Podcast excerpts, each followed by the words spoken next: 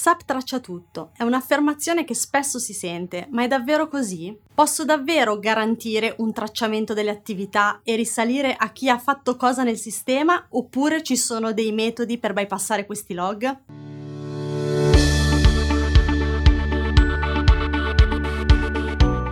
Ciao, sono Chiara ed oggi parliamo di come S A P registra le modifiche e gli accessi ai dati. In alcuni contesti si pensa sia sempre possibile risalire a qualsiasi modifica apportata nel sistema e che sia sempre tutto tracciato, ma forse è meglio controllare bene. Il sistema potrebbe permettere di farlo, ma bisogna verificare che sia configurato. Partiamo con il dire che cosa sono i log di S A P e perché sono così importanti. Potremmo metaforicamente far riferimento alle nostre impronte digitali, infatti su ogni oggetto o superficie che tocchiamo lasciamo, senza volerlo, delle tracce. Queste tracce possono essere utilizzate per ottenere un'identità specifica. Ecco, mentre un'impronta digitale è difficile se non impossibile da camuffare, nei sistemi informatici questo aspetto potrebbe non essere così solido. I log sono di fatto delle tracce di tutte le azioni che una persona, nel gergo tecnico un utente, ha svolto all'interno del sistema. Se parliamo di un sistema gestionale, ad esempio un S A P E R P, un'azione può essere un ordine di acquisto, una fattura, un documento contabile e così via. Il grado di log e le tipologie di questi log sono definiti dal sistema stesso. Se un determinato sistema non prevede un meccanismo di logging, chiaramente non è possibile avere queste tracce, ad esempio per analisi detective o forensi. S A P possiede un ottimo meccanismo di logging, attenzione però, non significa che traccia tutto. Quindi questa affermazione non è tecnicamente corretta, ma la ritengo comunque colloquialmente valida. Perché non traccia tutto? Per diverse ragioni, ad esempio le seguenti. Non c'è sempre la reale necessità di avere queste tracce. Ha senso tenere traccia del cambiamento che avviene quando un utente si modifica le proprie impostazioni personali? Forse no. Mentre se un utente modifica un documento contabile o un documento di acquisto, evidentemente sì. Ma in quel caso non è detto serva a tracciare qualsiasi modifica, magari alcune informazioni di un documento contabile non sono così rilevanti, perché comunque è un costo tracciare tutto.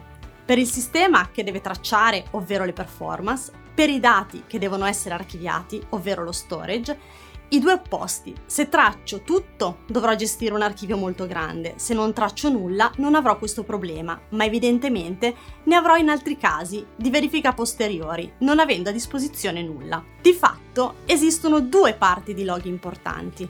Quelle nel sistema di produzione, ad esempio, i change document o security audit log o table trace. Le modifiche generate dai trasporti, ovvero quando delle modifiche avvengono nel sistema di sviluppo e poi sono importate nel sistema di produzione. La S A P sta progressivamente adottando un approccio security by default, ovvero rilasciare i propri software che vengono installati presso i clienti già configurati correttamente dal punto di vista security, quindi anche per gli aspetti di trace e logging del sistema. Il processo, tuttavia, è ancora lungo, in quanto moltissime funzioni, anche legate alla tracciatura delle attività, nel passato non erano o non sono ancora oggi attive by default. Questo comporta che tra tutti i possibili meccanismi di log attivabili, alcuni non siano da subito attivi.